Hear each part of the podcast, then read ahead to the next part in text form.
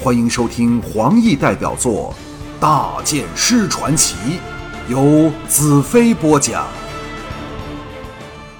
次日睁眼时，阳光由帐篷的缝隙处透进来，我猛然坐起，叫道：“不好！”挨着我的龙姨也吓得坐了起来，愕然道：“什么事？”我叹道：“这样的天气，我如何能神不知鬼不觉地飞渡流仙城的上空呢？”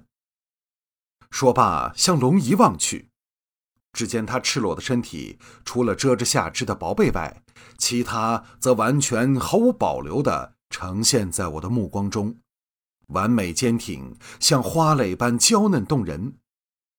龙姨见到我贪婪的目光，虽垂下了通红的俏脸，却任由我饱餐艳色。我好奇道：“他们三人去哪儿了？”龙姨道：“尼雅一早醒来，便赶着督促他的人去工作。稍后红月也醒了，要去看小矮胖怎么做那只超级皮鸟飞，因为他还没看过。彩柔和大黑只好陪他去了。”我想象着红月撒娇时的模样，道：“你怎么不跟他们一起去？”龙姨的头垂得更低了，轻轻道：“嗯，你你让我起不来了，何况我走了，就没有人服侍你了。”女人的确很容易把男人宠坏。想当年我孤身一人走南闯北，日子还不是那么过。但自从遇到彩柔之后，连脱衣穿衣都懒了起来。本来我还想和龙姨好好的调情一番，但想起那可恨的天气，心头像挂了一块大石，直沉下去，再没有这个心情。梳洗后，我和龙姨一齐出帐，灼热的阳光让我差点睁不开眼。尼雅的两名女亲兵正等待着，见我出来，恭敬施礼道：“尼雅大公，请大剑师到他那儿去。”我环目四顾，找不到飞雪。其中一名女亲兵道：“刚才我们来时见到飞雪从河里喝水回来，现在应该是在营外吃草。”我心中暗想：飞雪果然是灵马，性格独立自主。龙姨欢喜的道：“大剑师，能不能让龙姨和你共乘飞雪？”我笑道：“当然可以。”我侧着飞雪，和龙姨跟着两名女战士。又重临那天远眺流仙城的山顶，尼雅、龙腾、艳色和数名将领正等待着我。龙腾见到女儿，满布阴霾的脸挤出一丝笑容，道：“龙姨有没有惹大剑师不高兴啊？”龙姨不依地拉起龙腾的臂弯，大力摇了几下，表示抗议。我来到尼雅旁，往刘仙城看去，一看之下。不由得心头一震。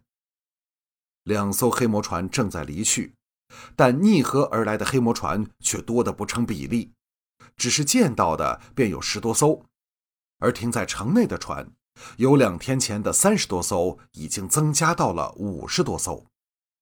艳色道：“黑茶鬼来的真快呀！这是黑珍珠戴青青的船队，看情况他们是从聚仙湖赶来的。”若照黑茶人这样的调动速度，五天内他们就能集结近二十万大军。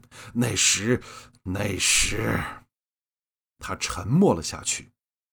我自然知道，艳色想说的是，那时便是我们末日来临的时刻了。我沉吟半晌，问道：“我们准备的工作怎么样了？”龙腾道：“每个人都拼尽了力，进展比预期的快了一倍。”最迟明天早上，一切都可以准备妥当。尼雅道：“但这天气……”我断然道：“不管天气是晴是阴，明天晚上我就乘皮鸟飞直达流仙城。”众人齐齐一呆。尼雅骇然道：“不，那太危险了，黑茶人会发现你的。”我淡淡道：“他们除非全瞎了，否则怎会看不到我？”但这事儿对他们来说太超乎想象，他们可能会以为只是一只大鸟，甚至疑神疑鬼，不知该如何做出反应。艳色皱眉道：“但他们会派人追查，如果发现了你，那怎么办？”我道：“那我就得改变一下计划，舍弃城北郊外的落点，而改在刘仙城之内了。众人愕然道：“什么？”我的心平静了下来，淡淡道：“现在是分秒必争的时刻。假如我落在城外，又给黑茶人发现了，我可能永远都进不了城了。”龙腾道：“但敌人会在城内张开罗网，等你投进去。”我道：“事情啊，并非那么悲观。假设我能降在一座高楼楼顶，将皮鸟飞烧个干净，然后再潜入地道里，你猜黑茶人会怎么想？”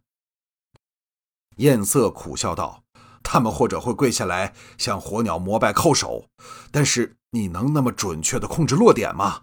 如果落到河里，你可能会脱身不出来，活活淹死的。我微笑道：“别忘了，我是圣剑骑士。”艳色愕然，想了又想，一拍大腿道：“是的，是的，怎么我总忘了这最重要的一点？而且你每次取胜都是不按常规，这次也不会例外。”龙腾神色凝重的道：“好，就让我们搏他一搏。”最多将整个净土赔进去，也好过坐以待毙，又或者回天庙去。我伸出手来，让艳色、龙腾和尼雅将他们的手分别握上去。我是否是那圣剑骑士？净土是否有望恢复和平？便由明夜的飞鸟行动来决定吧。我和龙姨回到营地时，出奇的见不到彩柔和红月。于是找往小矮胖的工厂去，到了工厂才明白了原因。彩柔正大展身手，为已接近完成的皮鸟涂上颜色和绘画图案。小矮胖在旁得意的道：“看，就算黑山人看到了，也以为是地狱里飞出的巨鸟，不会想到你正在他的腹内。”我看着彩柔笔下那栩栩如生的鸟头，叹为观止道。这是谁的主意？小矮胖道：“当然是彩柔小姐，我怎么想到这么精彩的办法？”红月跳着走了过来，挽着我兴奋叫道：“看，彩柔姐画的多好！”正在高台上为鸟翼绘上羽毛的彩柔，将她那沾了油彩的俏脸转过来，送给我，甜甜一笑。我叫道：“彩柔，不要怕弄脏了，回去之后我来给你洗澡。”彩柔跺了跺脚，不依的再转过头来，娇嗔的横了我一眼，才转回去继续工作。在工厂里的男女都笑了起来。大黑由鸟腹下钻了出来，摇头摆尾来舔我。红月和龙姨蹲下，一头一尾抱着大黑，和这家伙亲热的玩耍起来。小矮胖陪着我，绕着皮鸟飞兜了一个圈，同时向我解说操作方法。我一边听一边问，直到弄清所有细节后，拍了拍小矮胖肩头，由衷赞道：“你真是净土最伟大的发明家！我相信，总有一天你能制成让净土人自由的在天上飞翔的东西。”小矮胖飘飘然道：“嗯，没有大剑师丰富的想象力，也刺激不出这样的宝贝来。”我伸手抚着装在鸟翼上的羊皮道。你能否在鸟身上涂上足够的黑血，使我在降落后迅速将皮鸟焚得一干二净，让黑叉人一点痕迹都找不到？小矮胖点头道：“自接到尼亚大公新的指示后，我已准备这样做了。大剑师，请放心。”我的手感觉着巨鸟的皮质，心神却飞到明天晚上，朕一离开居仙岭那一刹那的动人光景。趁现在。还有点时间，我要好好练习一下龙哥送给我的那只锁钩了。